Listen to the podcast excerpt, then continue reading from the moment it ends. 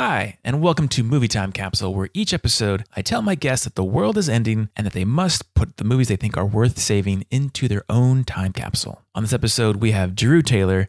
He has made a career out of talking and writing about movies, and in our conversation, he'll tell me about his favorite directors that he's gotten to interview over the years. He will reveal the on screen character that he relates to the most, and heads up, we go on a tangent about Mission Impossible. We both love the series dearly. Drew has an astounding podcast dedicated to it, so naturally, we decided to rank the series from top to bottom. I apologize if you're not a fan of those movies, but selfishly, for me, it was freaking awesome. All right, let's get into it. It is time to talk about movies, all your favorites, all your loved ones. We will hear them and we'll cheer them. It is time for Movie Time Capsule. Today, I'm very happy to have with me a movie lover, a film journalist, an author, a podcaster. Welcome to the show, Drew Taylor. Oh, thank you so much. It's it's great to be here and my wife thanks you because now I am out of the living room for an hour and out of her hair. So she's very appreciative as well. I'm glad I can help her out with that. What is she watching tonight? Well, we're gonna watch Nobody when I'm done. I've got a I've got a screening screener link that expires. It's very much like Mission Impossible. It will expire in a certain amount of hours, so we have to watch that when I'm when I'm done with you. So yeah. Uh, so speaking of Mission Impossible, you have a an awesome podcast which I recently discovered called Light the Fuse, which is everything Mission Impossible from A to Z, everywhere in between. Um, so I want I guess I want to know is when is when's Tom Cruise going to come on? I know you've gotten big names. You've gotten the directors, editors, composers. So we hope soon. I mean, we had McQuarrie on for our hundredth episode, and he promised Tom for our two hundredth episode. Ooh. So what McQuarrie doesn't realize is we're going to get there pretty quick. So he's going to have to put up or shut up pretty soon. But no, I mean we were we were supposed to visit the set of seven and eight uh, last year. Obviously, uh, the world changed, and we did not get to do that. We thought that we would probably have time uh, with Tom there. But um, yeah, I mean, hopefully soon he's got it. He's gonna have a bunch of movies to promote over the next couple of years, so we will be there uh, whenever we can. So yeah, That's amazing. hopefully soon. That's the that's the goal. But then what do we just turn off the podcast after that? Like, where do you go from there? Just mic drop. Yeah, I mean, you guys like really you get down to the nitty gritty questions. I can't wait to hear what you have prepared for Tom Cruise because really he has all of the answers to all of the things you guys haven't found out yet. I he think. he does, and he, and you know what? He I feel like he appreciates our somewhat psychopathic level of enthusiasm. you know, every time we talk to people who work on these movies, they always say that you have to really up your game because Tom is just working on a different level of humanity, you know? Yes. So I feel like he will appreciate two men in their 30s devoting so much of their free time to the franchise that he has lovingly crafted. And so we think we're going to bond with him on that level of just pure enthusiasm, you know? yeah, So you guys might be producers on on Mission Nine. we gotta, we gotta, we gotta pitch ready for a, a Paramount Plus TV show. We're ready to go. Workplace comedy is set in the IMF. That's all I'm going to say. Let's make that happen. oh, interesting, interesting. A new take, a new take. Yeah. We won't go too far down the Michigan hole because that could that could go for a while. But I wanted to talk to you uh, about your day job. I know that you uh, you currently work for Collider and you've worked for IndieWire, Vanity Fair. Yes, I've I've freelanced for literally everyone, and uh, yeah, so yeah, that I am a, a film journalist. I do a lot of stuff about Disney. Um, that's where I met our mutual friend uh, Alex and and previous guest on the podcast. Yeah. And yeah, it's uh, it's fun running around. Uh, I mean, there's not as much running around anymore. There's a lot more just, like I said, opening up timed screeners and watching them in a certain amount of time. But you know, it's it's a lot of fun, and yeah, you can read all of all of that stuff online should you choose. Yeah. Have there been some guests that you were just super intimidated to interview in your past years? Yeah, I mean, actors are always super intimidating, and um, they're the people I don't like to talk to the that much because it's just the I, I don't I don't think acting is that much of a you know a stretch. I feel like if I was paid millions of dollars to pretend to be someone else, I would be okay with that. But um, yeah, I mean, my my very first like big stars one on one sit down interview was with Ryan Gosling for Blue Valentine Mhm. which tells you how long I've been doing this. And I was so terrified, and he was just absolutely adorable and very sweet. And so it kind of, you know, I haven't had too many bad experiences. People talk about, you know, going into a room. And, and the other thing is like, a lot of times you only have five minutes with these people. So, Yeah. you know, if they're going to be a jerk to you in five minutes, then they're probably not very nice in real life. But um, yeah, I haven't had too many bad experiences. So happily. Who was one of your favorites to uh, talk with? You know, I I I love talking to filmmakers. I love talking to Guillermo del Toro. He's probably my favorite person to talk to, and I've talked to him a few times for a few different things because thankfully he always has amazing projects coming out. But he is just such a lovely man and so knowledgeable and so generous with that knowledge. Um, it's just a it's always a pleasure to get to sit down with him. You know, Yeah, he seems like a really nice guy and obviously just super passionate about film, film history, and, and everything. yeah. He's he's forgotten more about movies than I will ever know. I sincerely believe that. Yeah. Yeah, he's like the uh, the godfather of of film history. Yes. He's up Yeah. up in the up in the ranks. Yes, for sure. He is amazing. Okay, Drew. Um, I just got a text on my phone that the that the world is ending. So we better get to um your capsule. Start putting Yeah. some films in there. yeah, we gotta we gotta fill this capsule up. I hope that uh, the capsule that we put together tonight will last longer than the Nickelodeon Studios capsule in Orlando, Florida, because I don't think anybody knows where that capsule is. So if anybody has any leads, please let us know. I think yeah, it- it got cemented over at some point accidentally. Yes, yes. All right, Drew. My first question for your capsule is: What is the first movie you ever purchased with your own money? Ooh, that's a great question. I mean, I am now of an age where I have lived through several generations of home video media, right? Yeah. I mean, I remember Betamax and I remember wondering why we couldn't get certain movies on Betamax because they were only on VHS. and then obviously VHS and DVD and now Blu-ray and, and 4K.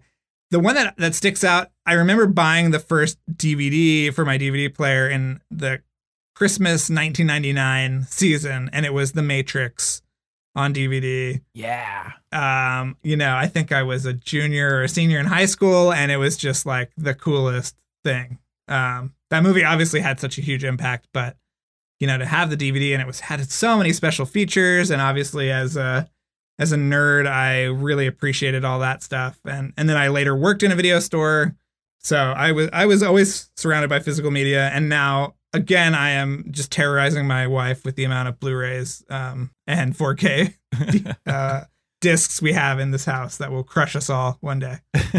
So, are you a pack rat? Do you still have that DVD? Like, do you have all of your? I don't. I mean, I, I've sort of it's sort of gotten replaced as the generations have gone on, but I do appreciate physical media, and I think that we should all be keeping, you know, keeping that in our lives because there are so many things that are just not available, and there are so many things that I want to show my wife or watch again that that are not streaming anywhere, and the only place that you can get it is on a disc. And there are so many great, um, sort of smaller labels like Kino Lorber and Shout Factory and Criterion that are doing this great work to preserve the movies. So yeah, I must throw an obscene amount of money their way to keep this going.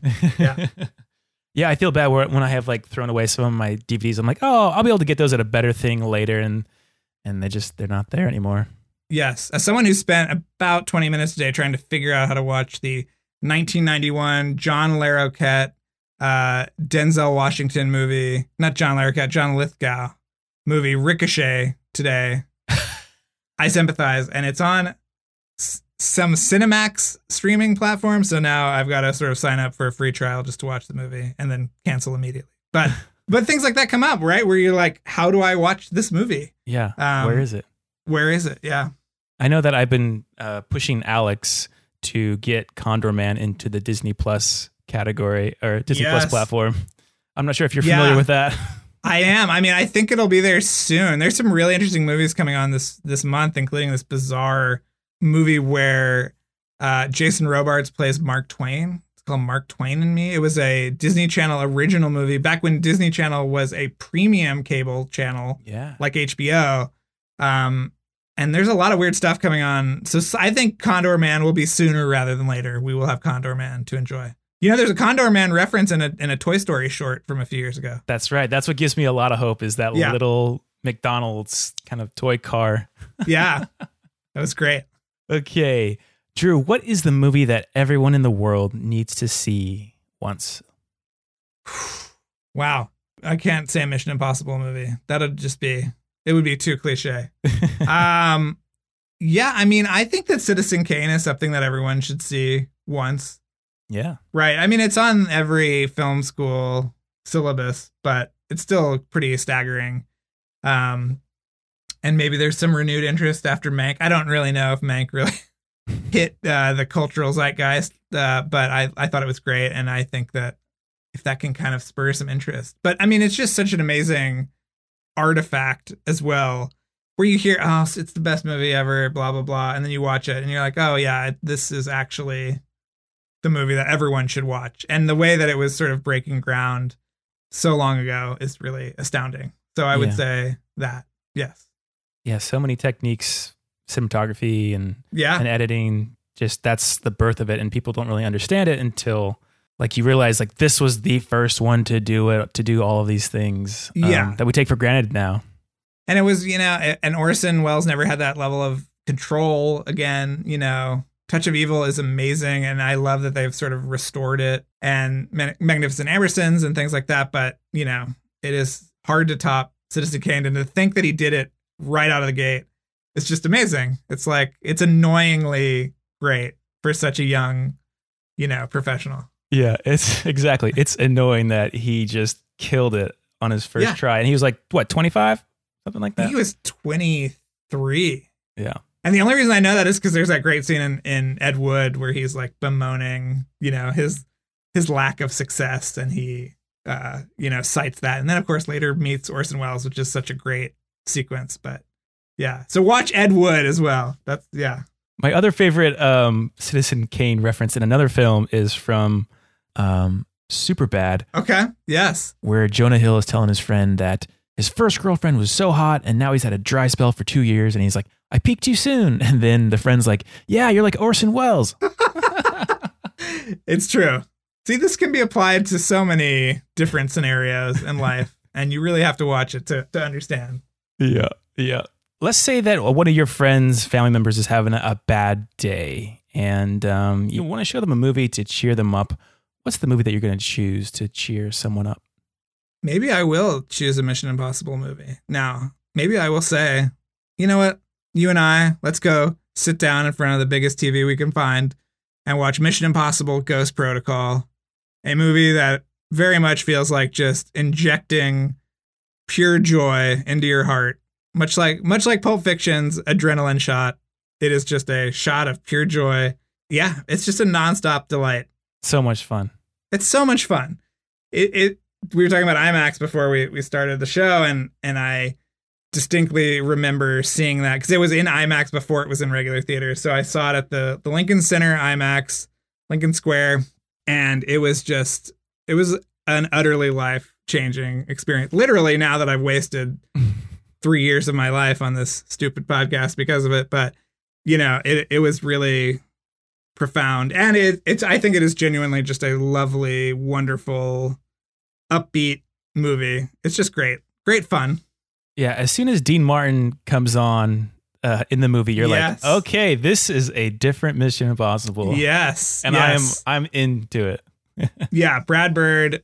I would choose a Brad Bird movie regardless of the situation because he is just such a effervescent personality and his movies have such such heart and such humanity and uh you know, such passion. So, yeah, it's it's an amazing uh it's an amazing accomplishment. I think too to to have a movie that's that different within the the franchise as well.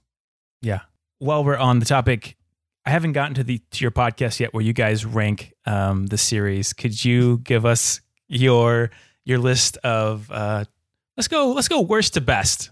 Well, I think 2 is the undisputed worst. Um yeah. uh it's just i mean it's it's still fun but it is always such a chore whenever we have to rewatch it so i would say two is my least i'll go least favorite to favorite because you know i have Yeah. i have room in my heart for all of them so i would say two then three which i'm not a as big a fan of as many people i i appreciate what it did to the franchise but Uh, I'm not the biggest fan. So two, three, five because I can barely understand what is actually going on in the movie, but I obviously love the craft and there, there are some of the best sequences. Obviously, the airplane at the beginning and the tourist, the underwater sequence, and all that. Uh, so then four, uh, Ghost Protocol because I love it to death. Then Fallout, and then number one, still number one, Brian De Palma's masterpiece, Mission Impossible, the one that started it all, still the king. Yeah, that's that's my. I mean, they all all the the top three kind of can slide around, but I think that's where Yeah. I've kind of fallen. Yeah, Yeah, I agree with you. The top three for mine can definitely shift quite quickly and easily, right. depending on the year that you watch. Are they it the in. same for you, or are they they different? Your top three. No, so um, my top one is Mission Impossible Three. Wow. Why why do you love that one? You know, there's something about I think all of JJ's films where the editing and the pacing is so tight that it just it takes you in a certain direction where you're just in his hands and there are so many little moments that are just huge for me like, you know, when they shoot the little tracker from the camera and the little radar um, antenna pops up. Like that's just a little thing. Of course, when he's escaping um, from IMF, he comes out of the tunnel and then he knocks over the um, his fake job, all the brochures for his fake job. Yes. All those spill out, and you're just like, yes. Um, all these little things. The little fight in the elevator where his leg is attached to the the stretcher and he's still kicking ass. Right. There are just so many moments. It just it's constantly exciting from start to finish. Like there's no lulls for me. Right. I just wish there were some lulls. Maybe that's my problem. I wish there were lulls because I think there we needed more of Philip Seymour Hoffman's character. Of course. I think this. I think the franchise generally has a problem with villains.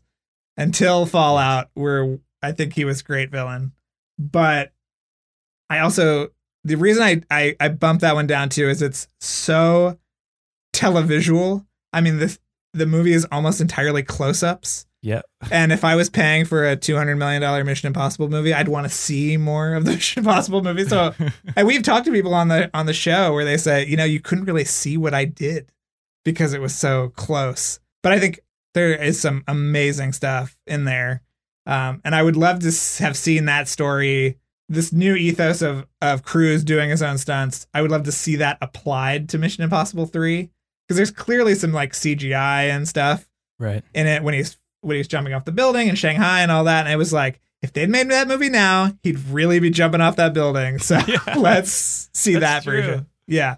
Okay, so that's your number one. What's your what are two and three? Two would be the original number one. Yeah. And then right after that is Ghost Protocol, which Okay. those three are all so tight in different Yeah. ways. It's it's a nose for each one, just by a nose. Right. And then um Rogue Nation, and then Fallout, and then number two. wow, I'm shocked to see Fallout so low. Yeah, Fallout. There's I rewatched it recently um, because of your podcast, and I was like, there's just so many scenes where I'm like, I get bored or I don't understand how certain action is possible. Like the plutonium, it's so close to Tom and Benji, and then it just disappears. And then when they're in the catacombs and all those guys with guns show up, like the geography is just so bad. You don't know who's what, where's where, and it's just like it was a mess for me. And Interesting. the biggest thing about that I hate about trailers, which is why I don't watch to the full extent of the entire duration, is because you get to see um, Superman. What's his name? Henry Cavill. Henry Cavill. You see him shooting at Tom Cruise in the helicopter, so that's Right.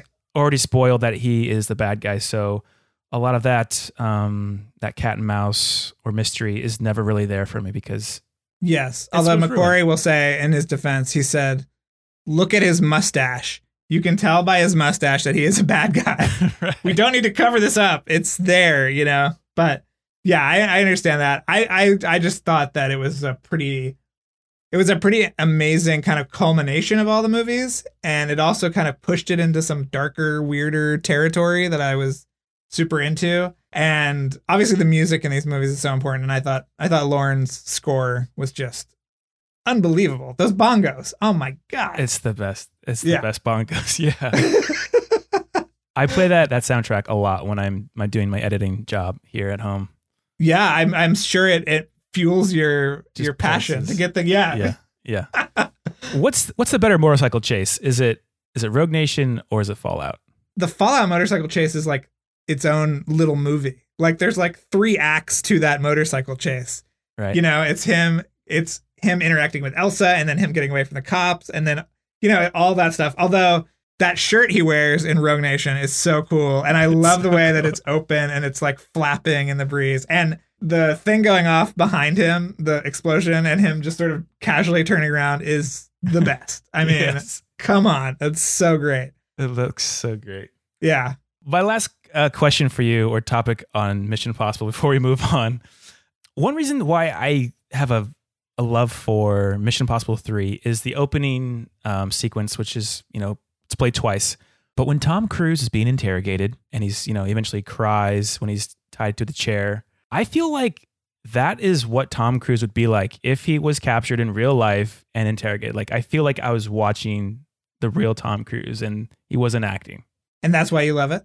Well, it's not why I love it, but it's just like it. I'm like I get to see Tom Cruise acting at the highest level for five minutes. Yeah, I mean it's it's interesting you bring that up because before these movies kind of took over his life, he was doing some interesting stuff. You know, it was like Magnolia, Eyes Wide Shut, and A Few Good Men, an Interview with the Vampire. I mean, the 90s for him was so fascinating because it was him working with every single major filmmaker, you know, almost in a row. And it, it was such a fascinating period. And then as he got older, he kind of slipped into the more genre stuff and, you know, things like Oblivion. We were talking about Kosinski earlier. And American Made is like the outlier because that was like an actual story about a real person and real emotions. But I appreciate that you bring that up because it's like, even though he's he's fully given over to these movies, Yeah. he still gives it that commitment that he would have assigned to another Kubrick movie or another Paul Thomas Anderson movie. And it's just, it adds so much to those movies. And it's like, yeah, you can be like, eh, why isn't he doing something else? But I think after he gets these movies out of his system, he will go back to that stuff. It'll be like late Redford style, you know, career stuff. And it's going to be awesome. And I'm just so excited to watch whatever he does next after he is done jumping off of buildings, you know? Yeah. After he breaks both of his ankles, then he can go back to just serious dramas. yeah. No injuries yet on these two, though. So we got to put that out there. Yeah. That's good. That's good. Okay, last thing I will say in defense of three, you know, all of the you know James Bonds, the Bourne series, they're all saving the world, but in three, he's saving someone that we see and that we know. It's his wife, and uh, the stakes are better for me that way. Do you think that three is really just a reskinned version of True Lies, though? And is it just a really long episode of Alias? yeah, I heard you guys say that.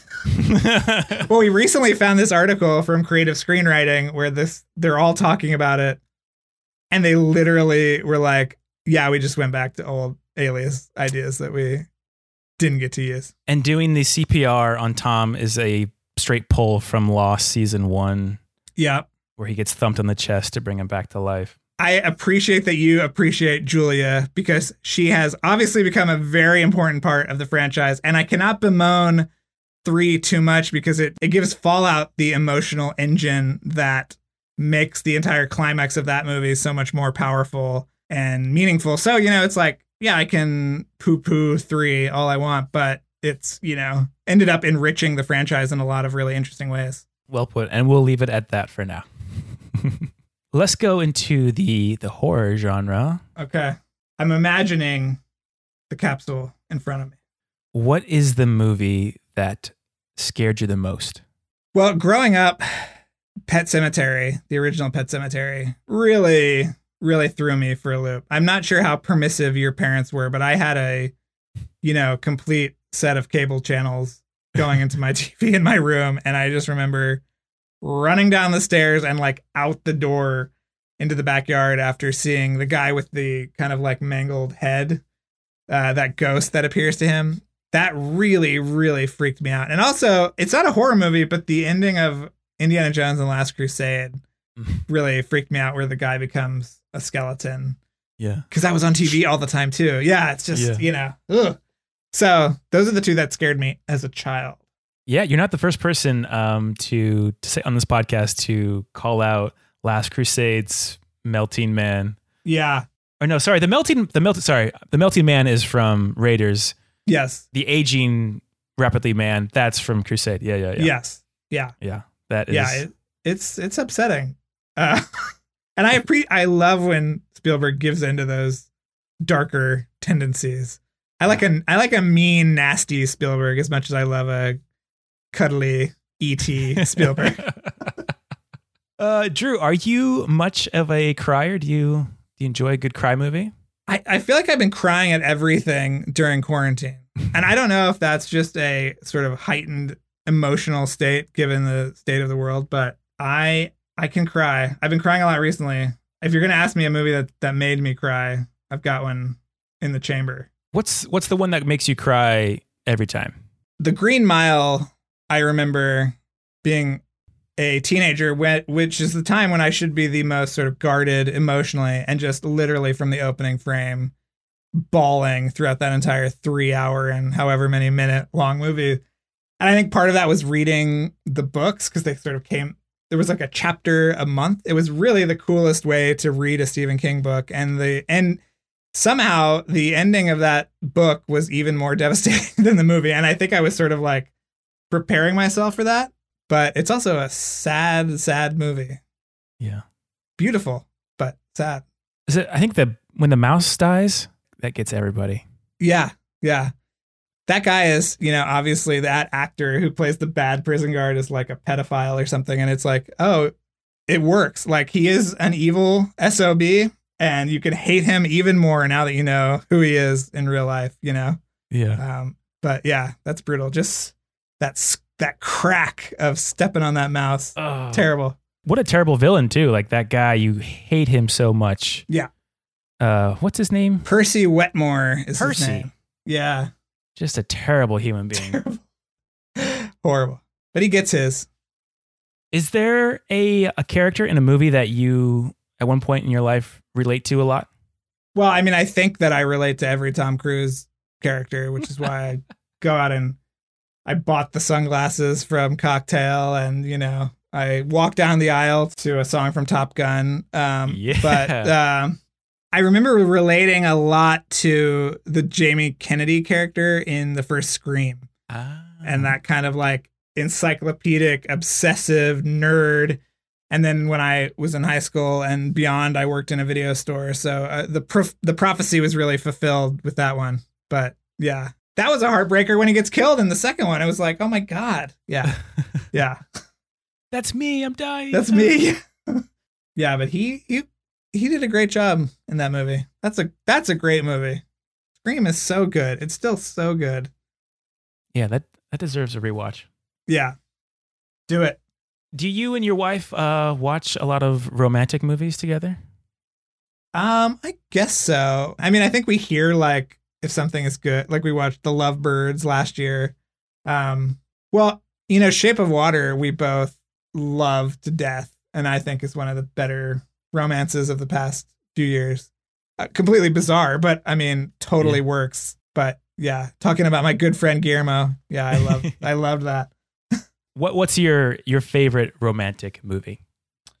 Oh God. You know, for sheer sheer impact and also for the sheer sort of visual splendor, I think that Titanic is probably hard to top. I mean, I would be very surprised if anything sort of topped that in my lifetime. Just the size of it, the complexity of the production, the sensitivity that he wrote the characters. I mean, I think that a lot of people have been watching James Cameron movies during the quarantine and are just so amazed that he has only made so few movies, um, Yeah. but also just how great the movies that he's made are. Yeah, I agree with you. That's I wouldn't say it's cliche. It's it was you know everyone's favorite in the '90s. Um, but when you actually you know think back to it, it's it's solid on every level of of filmmaking and storytelling. Yeah, it's just there's nothing like it. And every time somebody tries to, you know, dismiss him or why are you making three more Avatar movies or whatever, it's like, have you ever, you know, lowballed James Cameron and not been blown away by the final product? Right. Yeah. I mean, even watching Avatar flat on TV is amazing. I mean, it's totally transporting. And, you know, I I'm a little disappointed that these are probably going to be the last movies he makes in his lifetime, but Mhm. uh, I'm sure they're going to be the best. Bring them on.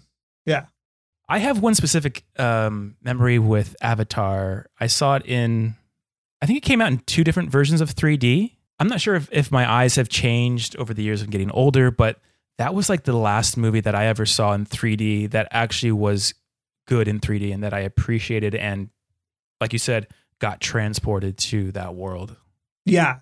Well, I remember I was at like the first critic screening of it in New York, and I remember people asking me about it afterwards, and I was like, just drink a lot of water beforehand because there has never been a 3D movie that long either. Because if Oh, you think about what 3D movies really are, a lot of it's animated stuff.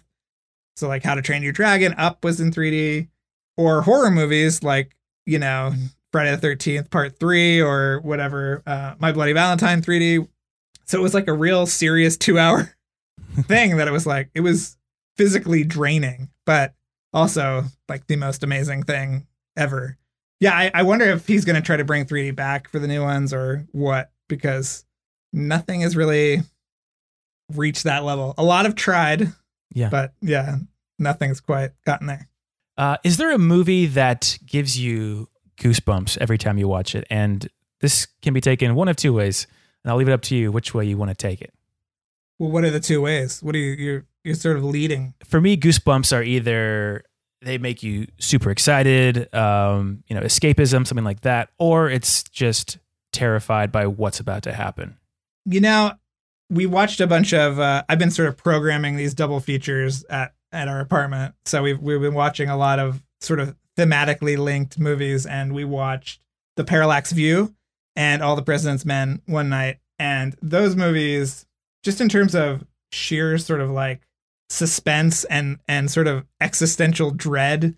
Even though we know obviously all the president's men we know what happens. We know the story but that kind of like unraveling of the conspiracy is so wonderful. And another movie like that is jfk which i think is still maybe the most amazingly edited movie of all time just the way that that thing is put together. Even when you watch the you know three hour and 40 minute extended cut which i would recommend everyone sort of sit down and watch that. Um but those are the kind of movies that you know kind of get the hairs sticking up at the back of my neck. That kind of like systemic evil is just so you know overwhelming and um the journeys that the characters go through it's just a wonderful it's a wonderful scenario to put a character in and a character that doubles as the surrogate for the audience too because you're understanding the machinations of these companies or you know, countries in a really fascinating way.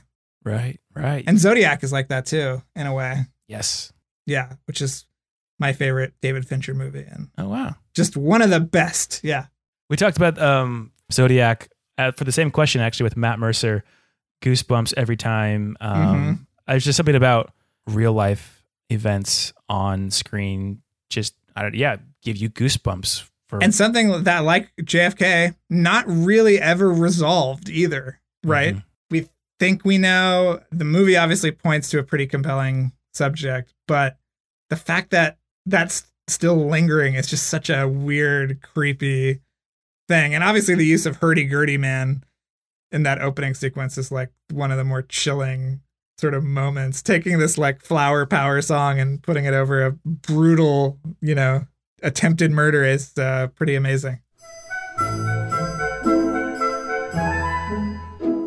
when it comes to documentaries, I feel like if a documentary does their job or they if they are successful, they can get you to change your mind about something or change the way that you live your life.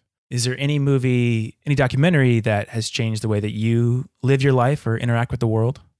Well, no, because I'm so shallow that nothing can really get me to eat a stalk of celery instead of a burger or something. but you know, I think that I think that there that documentaries open your eyes to things that you would have never known before. I mean, even something like Blackfish, which showed you what a profoundly harmful scenario that is. Um, but there's also, you know, we watched My Psychedelic Love Story. Did you see that yet? The Errol Morris documentary? no. It's uh, it's wonderful, and his work is always very inspiring to me. And something like Thin Blue Line, which it was a documentary that literally overturned a, a case, you know, a murder case. It, that's sort of a profound thing, and I and I'm I'm fascinated with the kind of way that these documentaries are put together, just as much as the documentary themselves. And that one was really amazing because you were you're working through the case as a viewer, and you know, it, it's just an amazing sort of accomplishment. But yeah, I, I always draw a blank when I'm talking about documentaries, but there's a documentary documentarian that I've become friends with named Rodney Ascher who has made some of the most fascinating documentaries of the last few years. Did you see Room 237 about The Shining? No, I haven't. No. Okay. That's wonderful. He has a new one this year called A Glitch in the Matrix, which is about people who believe that the world is, you know, a simulation, simulation theory. Yeah.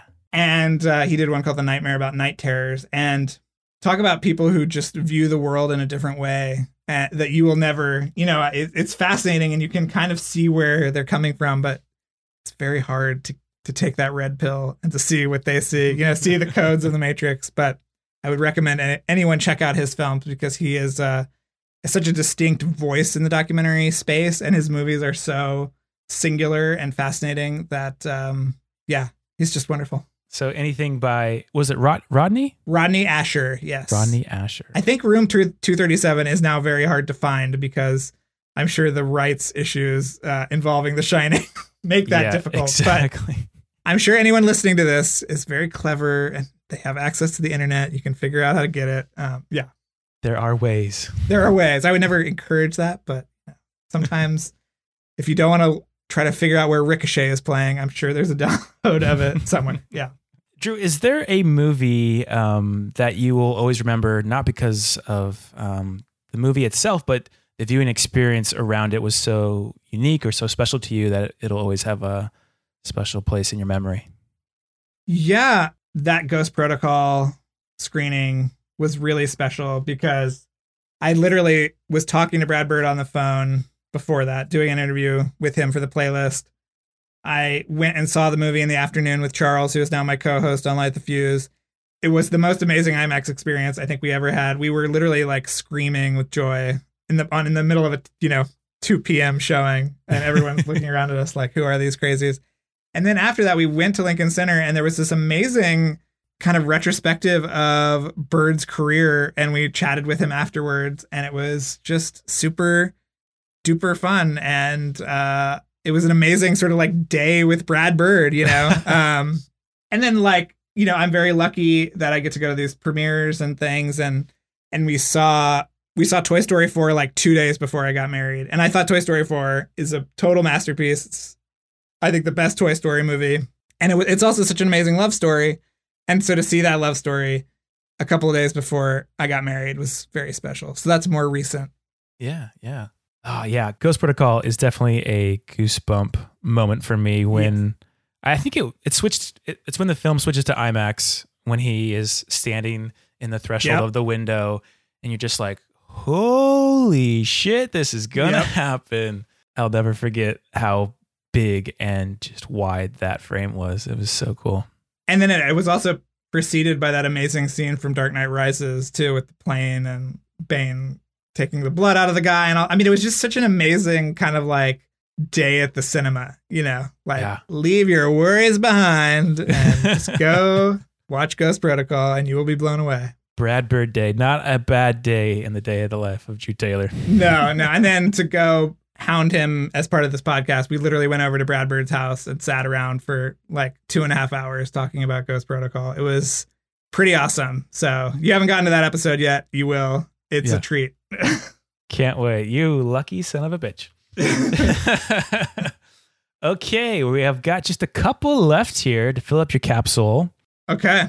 What movie would you choose that would showcase the good side of humanity?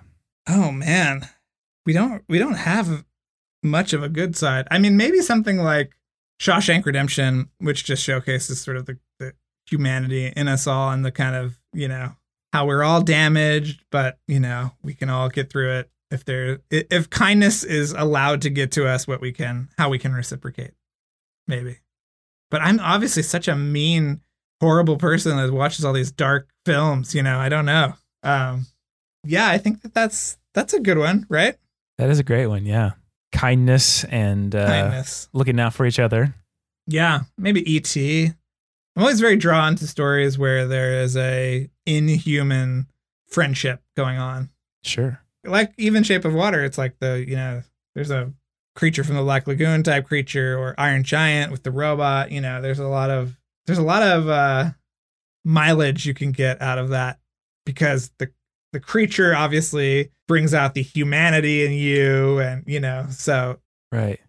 Yeah, there is something special about when there's it it happens a lot I think in in kids movies or family movies where a kid befriends whether it be a robot or a, a giant monster and they have Mhm. to describe the world or introduce them to the world and it, and yeah, it does show the nice side of humanity and the and the and the bright side of it. Yeah, even something like Lilo and Stitch, where the family is so broken and the little creature comes in and sort of helps rebuild that. It's just lovely. It's just I, Godzilla versus Kong is coming out next week, and I I have to tell everyone to go watch that. But there's a lovely relationship between Kong and a little deaf girl that is absolutely wonderful and makes that movie a lot more special than if it was just two giant creatures battling each other. So yeah. Very cool. Very cool. Now, uh, Drew, this is the first time we've met. I don't know if you have kids or if you if you're planning on having kids. Um, but I know as film lovers, we love to pass movies on to people. Be like, "Oh, you haven't seen this? You got to see this." Is there a movie that Yeah. You kind of have set aside that you would like to show your kids or maybe a young person in your life?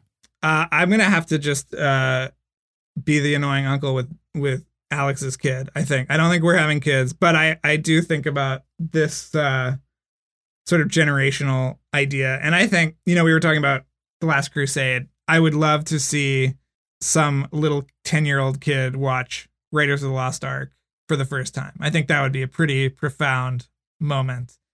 There's just something about that movie that. Uh, regardless of gender, but it it just hits you at the right time, and it also sort of awakens that childlike wonder and uh, just the way it's constructed and everything. And you know, I gr- I would I would think about the summer of '91 a lot because it had it was Terminator 2, uh, Robin Hood, Prince of Thieves, and The Rocketeer were all in theaters, and that was such a profound sort of like trifecta of movies for me when I was I don't know eight or you know whatever it Yeah. was. So being able to to generate that experience again. But who knows? Kids today maybe have seen everything on YouTube and are not impressed with a silver man, uh, you know, turning into the floor or whatever, or a guy with a rocket pack. But at the time, it was it was unbelievable, and I think still has that kind of wonder. That wonder is the thing that I think is is attempted by so many modern movies and rarely achieved Yeah. That just sort of glittery newness to something. Um, but yeah, Yeah. Raiders, one of the best thrill rides of all time. better than a day at the theme park, baby. I love that. I love that. Okay, here is the the final question. What is your This is the hardest one. What's your favorite movie? Oh man.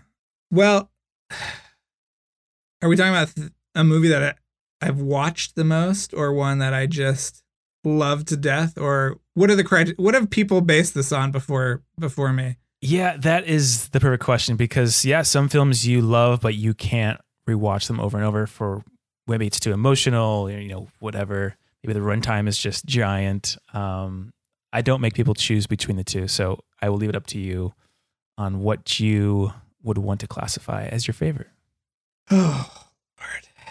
You're really putting me in a tight spot here on the time capsule. I don't know if it's my favorite movie, but I will say that I can put it on pretty much whenever.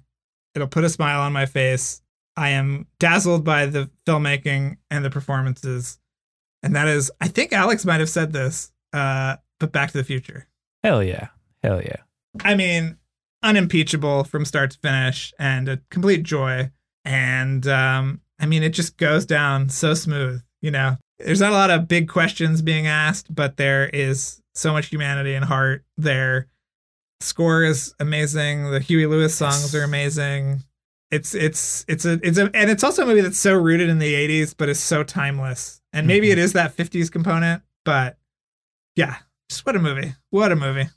I was just oddly enough thinking about that movie today, and uh, I was like, I don't think I've ever heard anyone speak badly or just like, eh, it's not for me. Like, I think everyone loves that movie to some extent, and people can try and poke holes in it for the time paradoxes, whatever. But it is one of the closest things I think to a perfect film. So happy that you chose. yeah, for sure. And it also it transports me back to childhood in such a profound way. Yeah. And specifically there was a moment I can't remember which movie they were promoting for the that was coming out. It was either 2 or 3.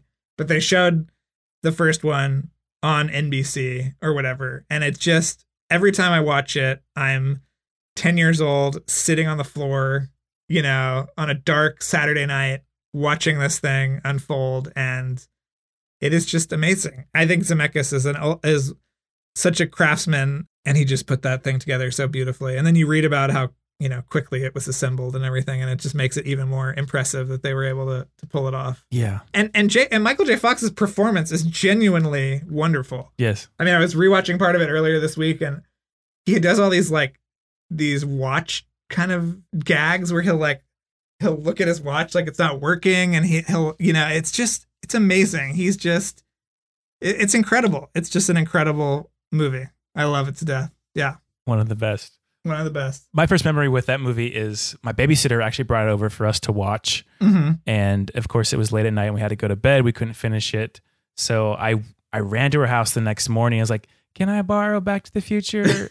And then uh finished watching it and then instantly rewatched it again. And i've never done that ever in my life with another film. It's just just so good. Yeah, I I would I I give you credit for falling asleep. I would be thinking about it all night, and then my neuroses would just build and build, and I would probably, you know, I don't know what you could have done then, but you know, broken into a blockbuster or something and taken the tape. But I, I watched a few movies twice. I watched Kill Bill in the theaters twice in one day. The first one because I was just so impressed. I went at like four and ten or something. But yeah, it takes a lot to watch a movie twice in one day. But you did it. we did it um drew that is going to be um the end of your well it's the beginning of your capsule but we got to close it up and since this is a low budget podcast or it's a no budget podcast i need you to do the uh the sound effects of your capsule closing All right. Hold on, I gotta drill it. Shut. Okay, it's done. It's good. nice and This tight thing can be in the yeah. This can be in the Orlando Earth for many years. Yeah. right next to nickelodeon yes. Yes. okay drew um before we go is there anything um that you're working on that you want to talk about or where can we where can people find you There's nothing I can talk about yet. I'm working on a new book project, which is fun and exciting. And if you've kept up with me, that it'll be it'll be a lot of fun if I can ever finish it. And uh, you can tune into uh, Light the Fuse every week, uh, which is my podcast with Charles Hood about Mission Impossible that we've referenced. I mean, this this episode is basically like a Light the Fuse episode. I feel like in the end. Um, a- and you can listen to Fine Tuning, which is my uh, podcast with animation historian Jim Hill, uh, which is also weekly. And just follow me on Twitter, uh, which is Drew Tailored, like a tailored shirt. And you'll get all sorts of wacky insights from me all day long. So check check me out. Drew, thank you so much for coming on. It's been great talking to you, especially about Mission Impossible. And uh, thank you for your time. Thank you for letting me uh, build my time capsule. You're welcome. to find a recap of Drew's time capsule, you can go to lukechaney.com slash MTC. If you like this podcast, please rate it on Apple Podcasts. It helps the show out a bunch. And finally, I will leave you with this movie quote Hasta lasagna, don't get any on ya.